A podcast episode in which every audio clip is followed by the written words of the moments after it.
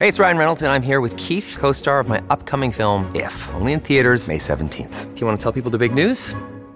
All right, I'll do it. Sign up now and you'll get unlimited for $15 a month in six months of Paramount Plus Essential Plan on us. Mintmobile.com slash switch. Upfront payment of $45 equivalent to $15 per month. Unlimited over 40 gigabytes per month. Face lower speeds. Videos at 480p. Active Mint customers by 531.24 get six months of Paramount Plus Essential Plan. Auto renews after six months. Offer ends May 31st, 2024. Separate Paramount Plus registration required. Terms and conditions apply if rated PG. This episode is brought to you by La Quinta by Wyndham.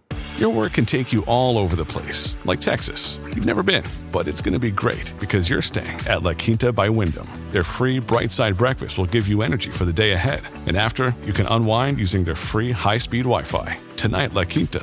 Tomorrow, you shine. Book your stay today at lq.com. This episode is brought to you by Shopify. Do you have a point of sale system you can trust, or is it a real POS? You need Shopify for retail. From accepting payments to managing inventory, Shopify POS has everything you need to sell in person. Go to shopify.com/system all lowercase to take your retail business to the next level today. That's shopify.com/system. Welcome to the New Books Network.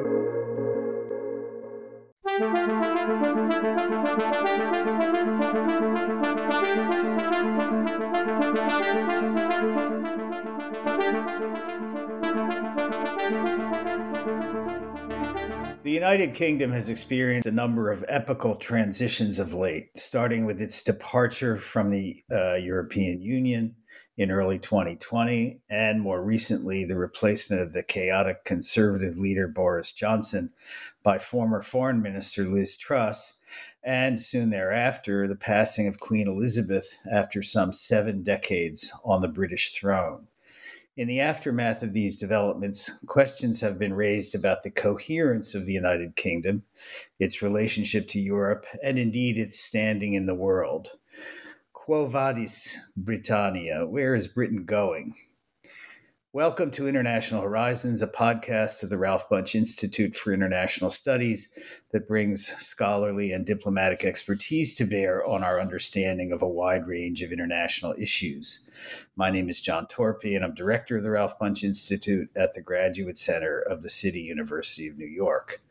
We're fortunate to have with us today Adrian Favell, a leading expert on European migration and integration, as well as on contemporary Japanese art.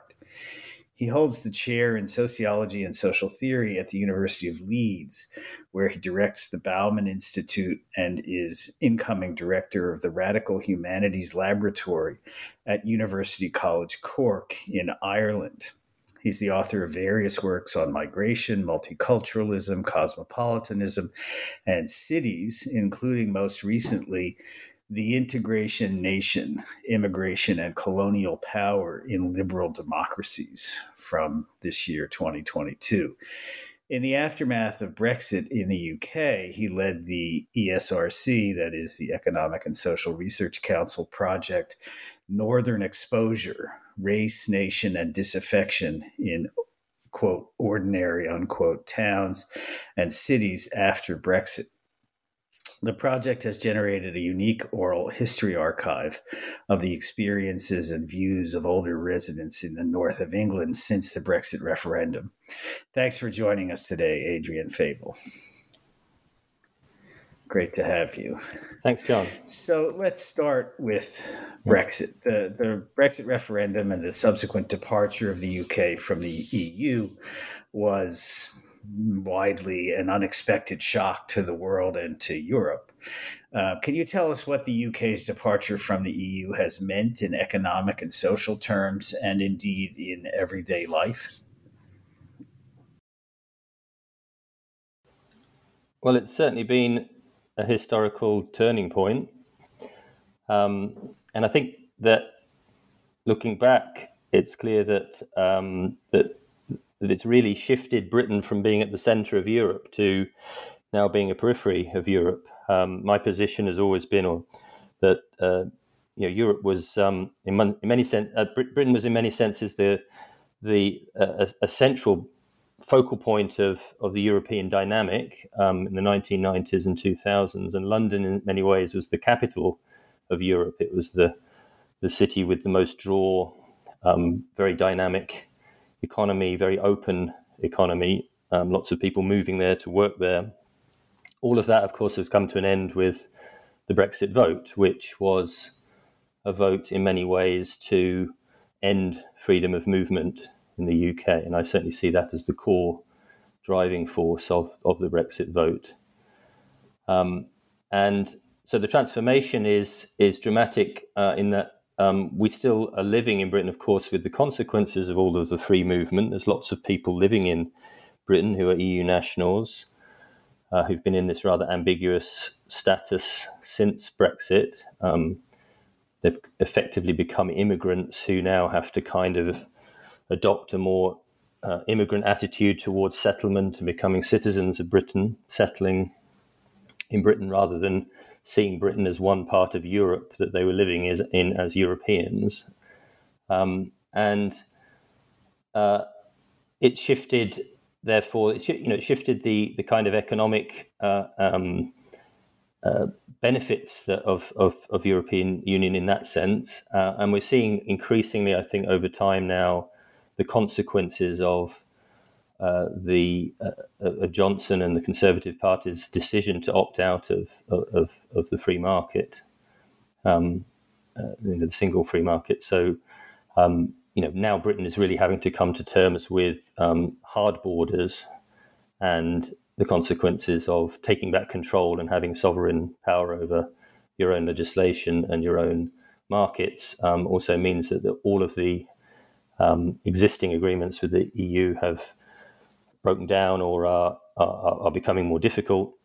Uh, and this is having a lot of impact on everyday life. It's obviously impacting the economy, impacting trade and businesses, impacting everyday travel. Uh, and, you know, I think there's been a mental shift as well in the British population. You do feel that there is a, a sort of sense that suddenly the island mentality is much stronger. Uh, perhaps compensated in some ways by um, aspects of Brit- Britain's positioning in the world um, and uh, you know other international links that it has. But the the most obvious links that it it was benefiting from were those with its closest neighbours. Over a long period of time, Britain was very central to the European Union project. It got many of the things that it wanted in the European Union. British, the, the European Union was coming to resemble Britain uh, economically in many ways over time. Um, we talk about neoliberalism and so on, um, you know, many senses, Mrs. Thatcher got the way, the kind of European Union that she wanted. Um, and uh, you know, it's kind of paradoxical then that Britain left left it and has paid is paying a price, I think, for for that. And I think we're also seeing it in the sim- simple fact that, that that there is a a real deep uh, um, existential kind of crisis in British British life at the moment. I mean, there's a real sense of of um, anxiety, conflict, and uh, confusion. I think about where Britain is going. Um, and of course, when we talk about Britain, we are talking about um, the United Kingdom of, of, Great Britain and Northern Ireland, and there are all kinds of things now up in the air. I think with Scotland and uh, Northern Ireland uh, in particular. Well, this is obviously very interesting and uh, concerning what you're describing. Uh, I mean, it, Brexit is in some ways part of a much longer dynamic uh, of Europe, of the UK's, you know, relationship or tension with, you know, the continent and its difference between the island nations and and uh, the continent itself. And so, you know, the point that you make about this is a kind of peripheralization of the UK is obviously important. Um, and in the aftermath of this, you, as I mentioned in the introduction, you've undertaken this uh, project on so-called northern exposure. And you know I, I, only saw a little bit of what the work has been about in the film that you pointed me to. Um, but i'd be interested to hear you you know tell us more about the specifically northern kind of dimension of this dynamic and what you found in this research project.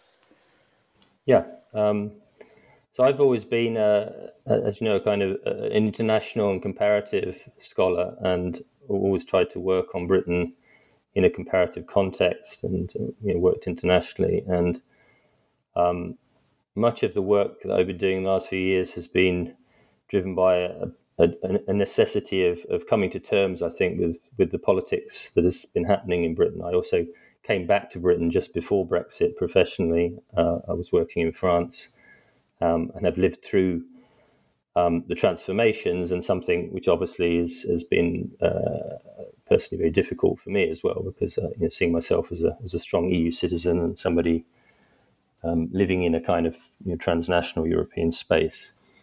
Um, and all this has led me to um, uh, conceive of, of, work really on Brexit to try and try and understand the historical transformation that has, has taken place. I mean, what we've what we've seen, what we're seeing clearly in Britain um, in the time leading up to Brexit and, and the period since that has taken us through COVID, um, to uh, the triumph of Boris Johnson, um, and now the fall of Boris Johnson, and uh, and the um, uh, the end of the reign of Queen Elizabeth and so on. I mean, this is a this is clearly an, a, a, huge historical turning point period, I think, in British history. And the the project that we put together at Leeds uh, with a team of team of my colleagues, um, so it's a it's a really collaborative project with a number of different uh, sociologists, um, was uh, to to do a kind of sociological deep dive on on the kind of um, underlying histories driving some of the um, the Brexit vote, and particularly the sense of disaffection that that exists in the country, and a lot of this in popular discussion and in academic analysis uh, was located um, in the north of England. Um, the north of England was seen as a kind of heartland of the Brexit vote.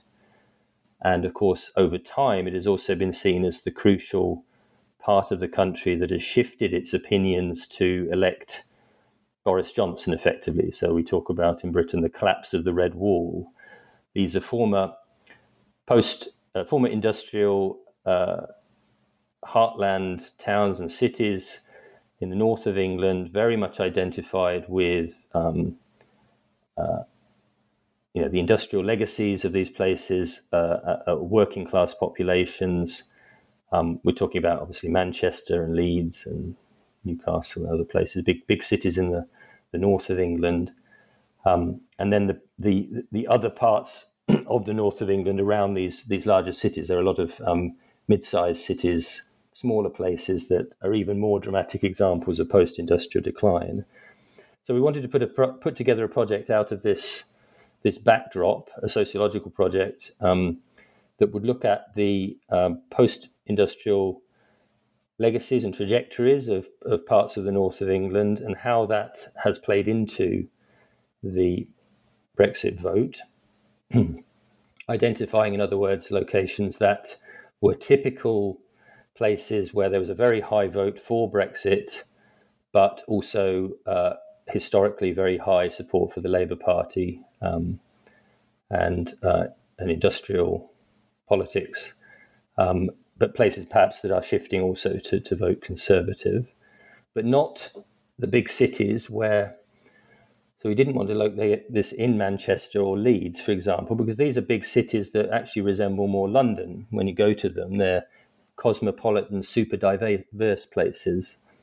A lot of incoming populations, a lot of global investment, um, cosmo, you know, with with the culture and the the environment of this. That, so we, we wanted to look more at these peripheral peripheral urban locations and the second tier of, of towns and cities. And we chose a number of places across the north, um, quite famous towns and cities: Preston, Halifax, Wakefield, and Middlesbrough. Um, some people will have heard of them through sports teams, like uh, football teams, typically. Um, you know, often associated with these places.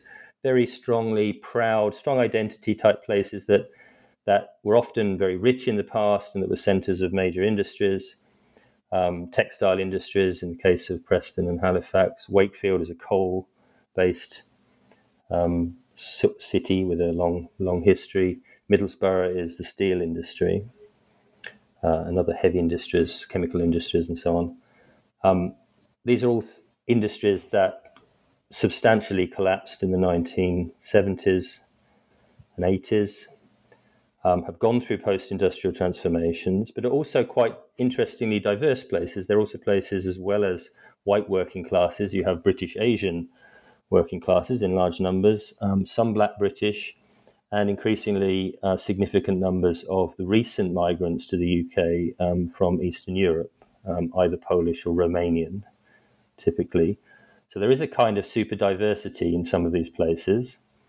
By that super diversity, uh, this is a concept from Steve Vertovec, the anthropologist. Um, super diversity is, is when you have different types of new migrations and often new forms of mobility. Um, so transient populations overlaying onto an existing, relatively stable um, pattern of, in Britain, the British case, post-colonial um, populations. So, um, you know, we talk about Black British and Asian British as part of a kind of classic post-war. There was immigration and settlement, and uh, in fact, you know, colonial uh, move, movement within the empire, effectively, that brought populations to Britain um, overlain in the 1990s and 2000s, particularly with a lot of new migrations from Europe um, globally, other kinds of sources, and uh, especially um, East European workforces.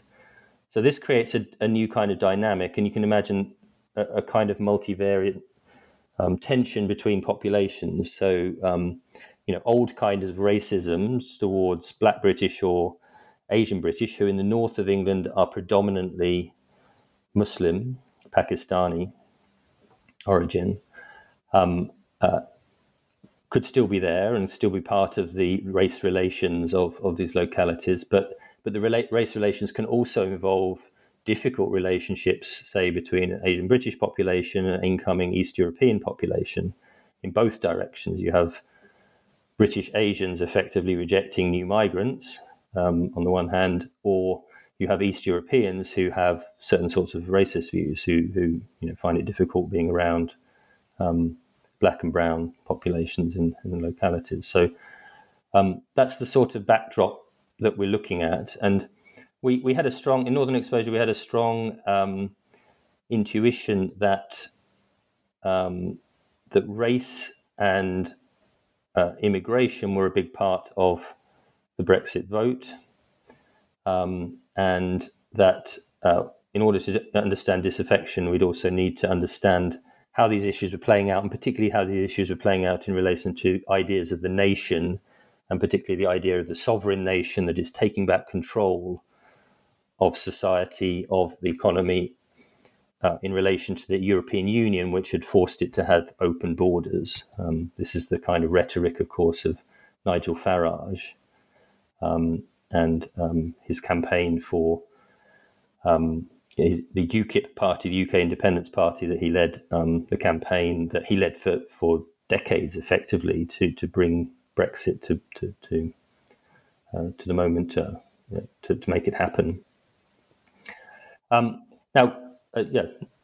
Well, I was going to jump in and, and say, you know, there's certain aspects of this that sound very familiar from the American story, right? Um, Post industrial towns, cities that are stripped of their former industrial base, the you know populations that worked in those industries and enjoyed you know middle class lifestyles with relatively low levels of education uh, are now you know facing deterioration, neglect, uh, the you know phenomenon of, of um, deaths of despair and, and you know the attendant sorts of uh, maladies.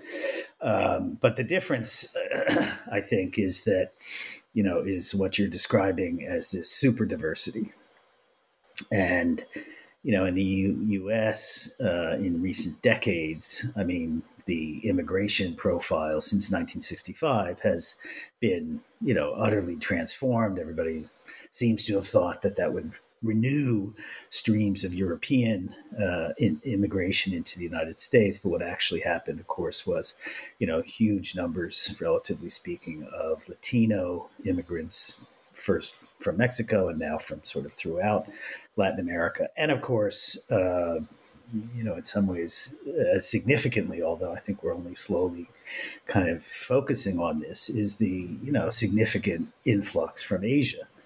Now, the Asian populations are, by and large, I think, seen more as a kind of model minority. So, uh, whereas the Latino populations are, you know, good workers, but they're brown and maybe not so sophisticated or whatever. And, um, you know, so there's a kind of racial issue there. But, but the Asian population in the United States, the Asian, you know, immigrant population is generally seen as a, you know, a kind of positive uh, for the country, I think. And so in that sense, maybe this is different from what you're describing in the UK. But but other, I mean, how would you sort of, you know, since you talked about working generally comparatively, uh, how would you see this comparison? Yeah, so there's been a lot, lot of interaction between uh, analysis on Britain about by um, by British um, scholars studying Britain um, and uh, the US and you know analysis of, of the Trump phenomenon and polarization in, in the US. Um, and our, our, project was set up to challenge what we think are kind of quite simplistic binary polarizations that, that exist in this literature. And I think this could apply to some extent to the US, but I think is really important in, in stressing in, in the UK. Um, without going into the details about the literature, there have been a number of tropes in the British explanations for Brexit that have been popular amongst public opinion scholars, particularly, whose work is driven by um, survey methodologies, often um, public survey type. Well, they're often done private companies, but surveys that are doing these relatively quick and fast, um, stylized types of surveys on you know small numbers that that generate um, decisive kinds of results about about what's what what supposedly is driving people's new public opinion positions. Um, and we've had arguments, therefore, circulating on the one hand about um, uh, uh, the the social spatial polarization uh, that is has been going on, particularly between the between the south of England, the rich south east of England, London, and all of that, versus the north or versus peripheries. We talk about the left behind population there's a series of kind of phrases that are very common, I think, in both countries that that capture the the underlying source of politics, but but tend to reduce it to a series of sort of stylized um, explanations. The left behind population, the, the, social spatial polarization is one. A second is the the uh, something that lays onto this, which is the cultural war explanation, the kind of idea that there's a, a massive conflict between urban locations with diverse, cosmopolitan, young, um, forward looking, transforming environments and the left behind peripheries that are stuck in the past, national, refusing to, to change, um, um, feeling anxious about globalization and so forth, whereas the, the central cities are, pro, you know, are embodying globalization. Um, and um, and so, uh, uh, this this kind of opposition, and, and the and the other the other key opposition, of course, is is is an idea that there's that, that we have diverse diversity in urban locations, and we have white working classes in periphery locations, and it's a specifically a kind of um, racialized um, polarization that, that happens now. You know, we, we, we wanted to challenge this partly because there's facts about about the North that are really important um, that, that are to do with the fact that the, you know the working class is not a white British working class in, in a kind of traditional sense. In any simple, in simple, the working class is substantially minority um, uh, origin populations. Um, it's black and it's Asian British, and I stress again, Asian British means South Asian always. You know, it's really we're talking about um, either people of Indian or Pakistani, Bangladeshi origin usually. although there is a growing Chinese British population, which is also playing into these these issues in some places.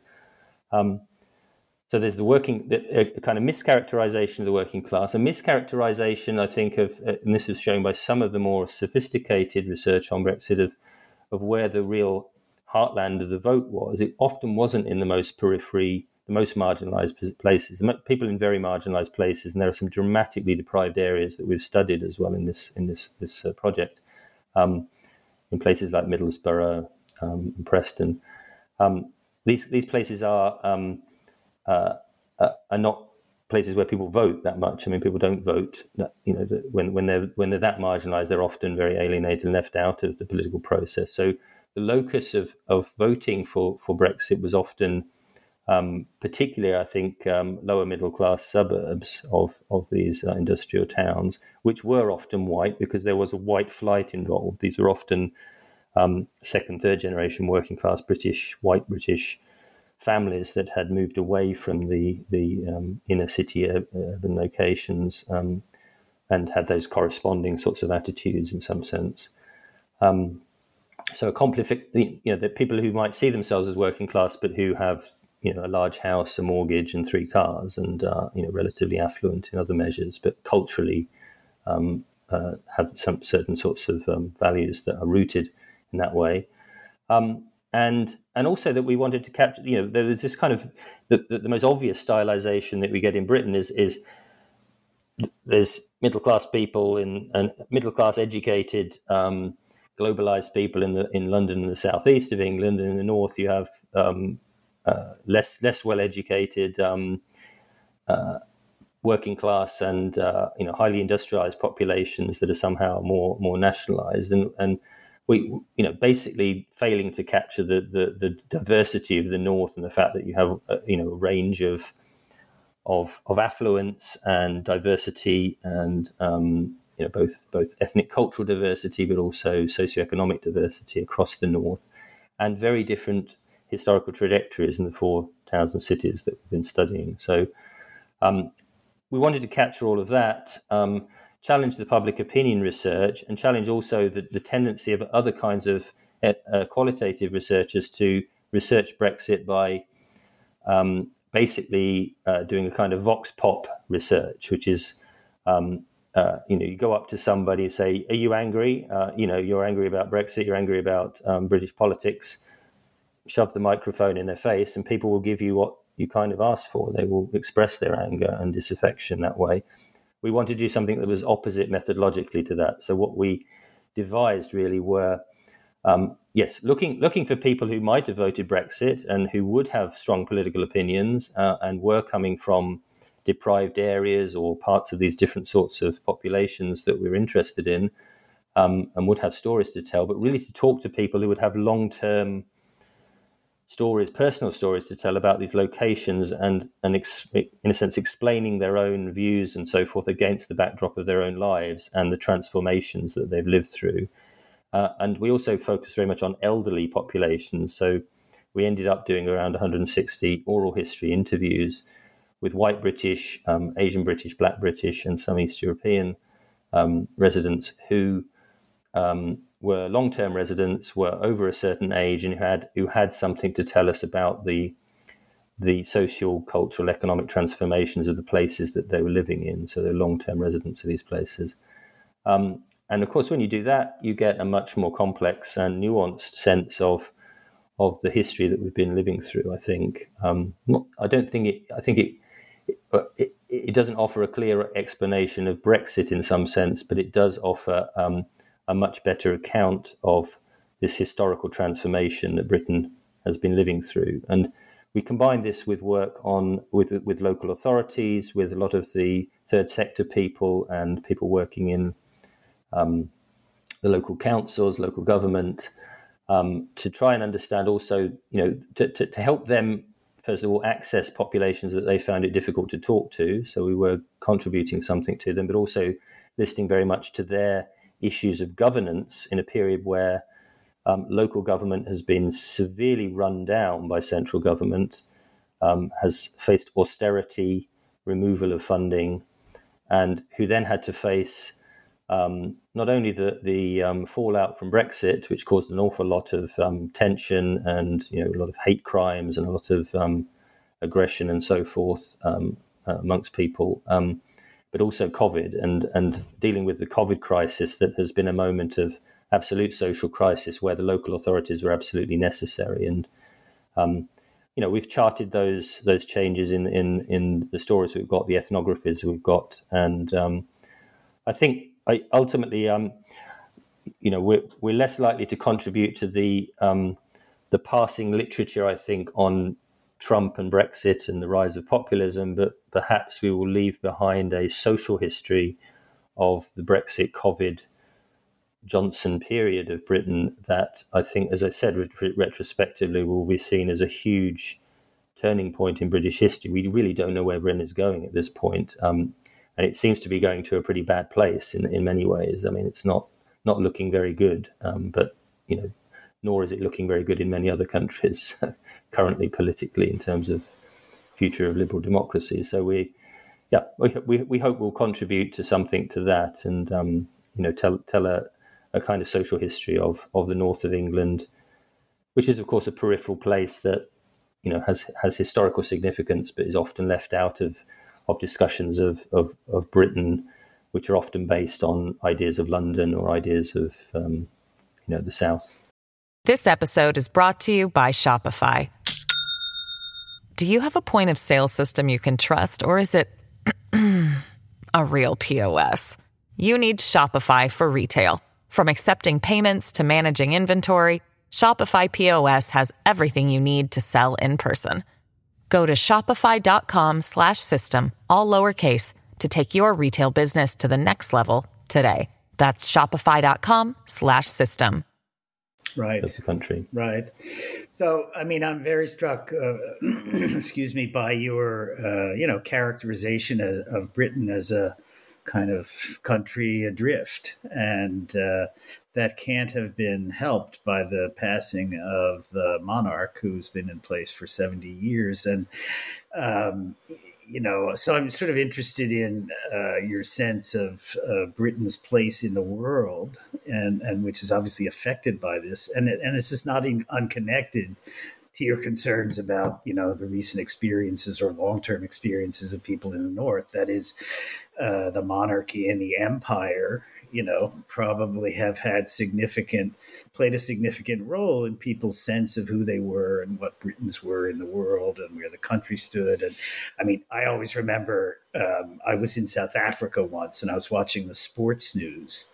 And the big sports news that day was nothing in South Africa. It was the England Pakistan test match in cricket and I was sort of, you know, it just opened my eyes to the kind of reality of the ongoing, you know, significance of the British Empire in the form now of the Commonwealth. And I gather some people now are talking about, some countries are talking about leaving the Commonwealth because they don't like Prince Charles and he's going to be the king and, and that sort of thing. But, you know, in general, uh, the British Empire, you know, left behind uh, a, a significant legacy that's ongoing uh, that's perhaps less, you know, heralded, so to speak, now. But uh, so anyway, I wonder what you could say about the, you know, place of Britain in the world in the context of this major transformation that you've described so well.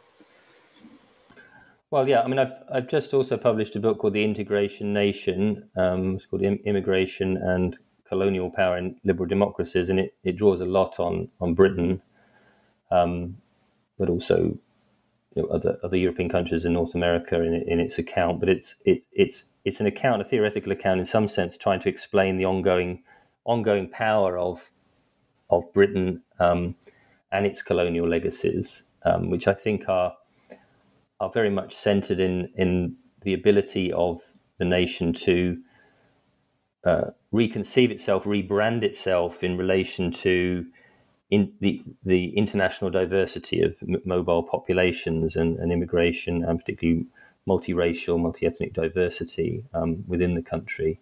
Um, if you can turn that into a feature of the nation, then you you have a much more powerful nation in the world that can perhaps maintain a kind of colonial relationship with other places because it's a desirable location. It's the place people want to move to, and that's kind of what Britain became in, in very much in the 1990s. Um, Britain was, um, I think, on a, on a remarkable trajectory towards uh, a, a, a, not only extreme, extremely dynamic, open global economy, new populations coming in, lots of new migrants uh, from around the world, and European free movers, um, overlaid onto a multiracial post colonial legacy of the populations we've been talking about, the older Asian Black British. Um, and it was kind of working, you know, it was a sort of um, move towards a, a, new sort of diasporic Britain um, where um, minority identities were getting, uh, you know, were, were, were, becoming very central in the British identity. Um, you had a sense of global positioning that was um, leading to a, a kind of, um, I, th- I, think, a sort of post-national sort of nation in some ways. And it was associated with discussions around multiculturalism, and particularly at the the high point of this around 2000s with with reflections on the future of multi-ethnic Britain, um, which is a very important report, came out with Bhikhu Parekh, Parekh report, um, but involved scholars such as uh, particularly Stuart Hall, um, the famous um, sociologist, Tariq Modood, and others that were reimagining a you know positive vision of the nation that might encompass these these diversities uh, and the di- the dynamic of change, the global dynamic of change. Now, what sadly has happened since 2000, and this is my account, of course, um, is is uh, a, a, massive uh, rolling back and rowing back from that kind of high point of, of a sort of post-national diasporic, multicultural, multiracial Britain to something that is has kind of lost the plot in some sense in terms of benefiting from diversity and openness. I mean, I think there is a, a rebordering that has gone on of Britain. It started under New Labour because New Labour basically got cold feet over this report. They were attacked very heavily in the press. Um, and it was the beginning, I think, also of the you know the anti-Europeanism that ultimately led towards um, Brexit, because there was a sense of, of, of too too much diversity, too much change, too much transformation. Britain was was going too too fast. There was, of course, an economic crisis. There, I mean, some said first there was 9-11, there was economic crisis, there was you know, other crises on the horizon. Um, these things have built up towards a, a particular sort of political reaction that, that, leads to Brexit. Now, so is a long term account. Now, um, you know what we're seeing, I think, with with um, uh, the death of um, Queen Elizabeth and the, um, the, the period of mourning and, and uh, you know, celebrations of her of her reign and so forth is uh, very straightforwardly a reaffirmation of British nationalism and British sovereign power and British colonial power. Um, that's what it is. It's a, a, brand in the world. It's powerful, often for cultural reasons. You know, soft power is is the, the key to British power, of course.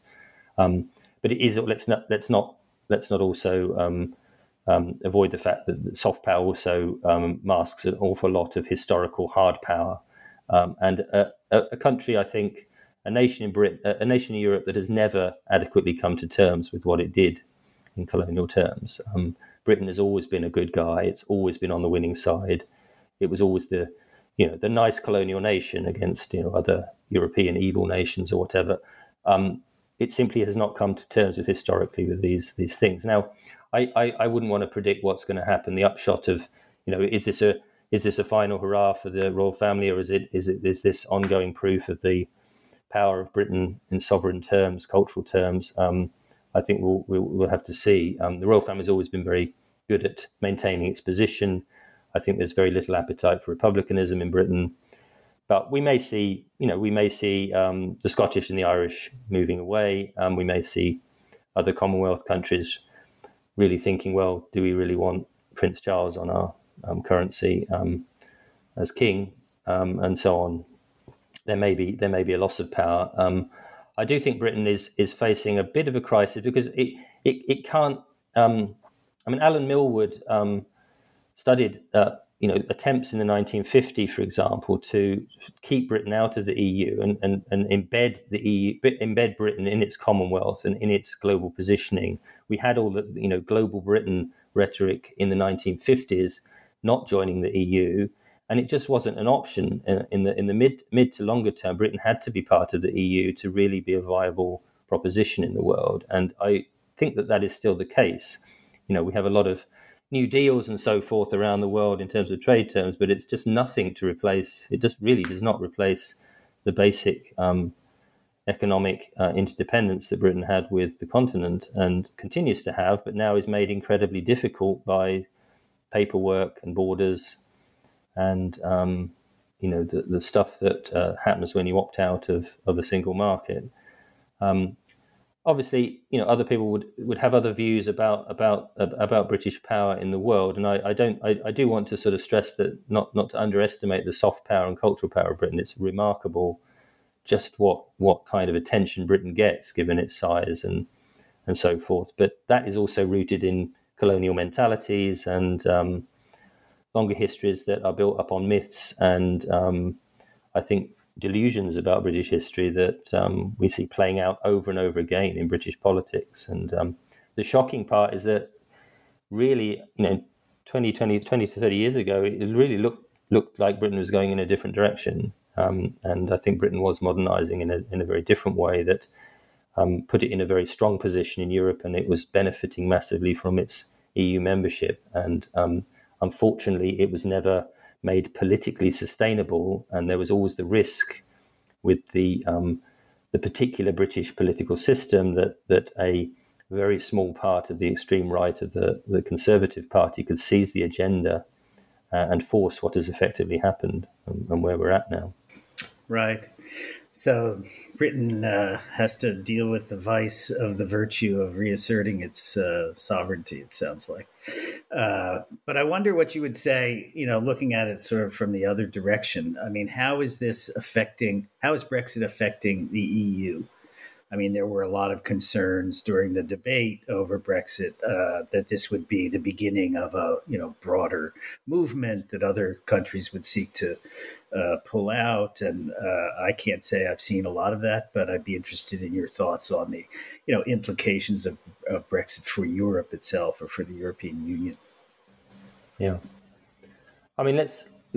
I think we should be clear that the EU is in crisis. It's in deep crisis. Um, not not just I mean, not just because of Britain deciding to leave, or I think, although I think this was a, a, a, terrible moment for the EU. I mean, I think it was the EU power was very much based on the the uneasy balance of Germany, France, and Britain, particularly as the major powers, and um, and the way in which that enabled other smaller powers to operate in a in a space. Britain was influential, very much on the direction of the EU, um, and uh, you know, you can sort of see that continuing to be the case. Um, I think in some ways, you know, the EU can get on with its its own mission without the without Britain in in, in certain ways. Um, um, it will do okay without Britain, but um, we do have a crisis in, in the EU. The EU has become a, a, much less attractive proposition in recent years with, with its, you know, with both its economic policies and its policies around borders.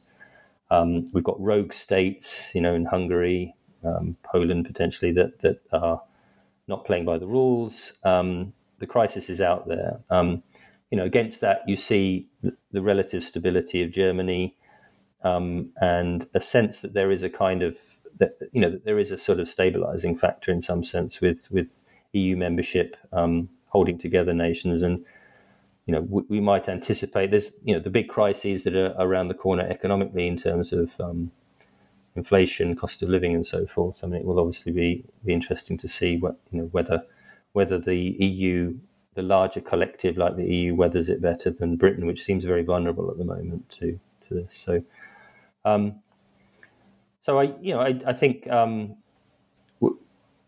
it, it, it has been uh, I think it's a problematic moment you know for for the European Union, um, and it's also re- you know, created new problems around the membership of countries like Ireland um, and their relationship to the two sides. Um, and uh, uh, it's it's still you know it's it's hard to see um, really anybody um, ultimately benefiting from from the fact that, that Britain is um, has has not is no longer part of a of, of a collective power that was able to kind of organise itself, um, you know, on, on, a continental level, including Britain. And uh, you know, I think we're going to be living with the consequences of this for quite some time.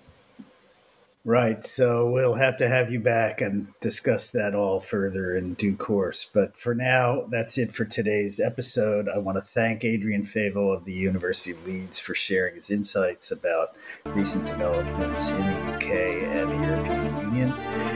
Remember to subscribe and rate International Horizons on SoundCloud, Spotify, and Apple Podcasts. I want to thank Osvaldo Mena Aguilar for his technical assistance, as well as to acknowledge Duncan McKay for sharing his song International Horizons as the theme music for the show. This is John Torpey saying thanks for joining us, and we look forward to having you with us for the next episode of International Horizons.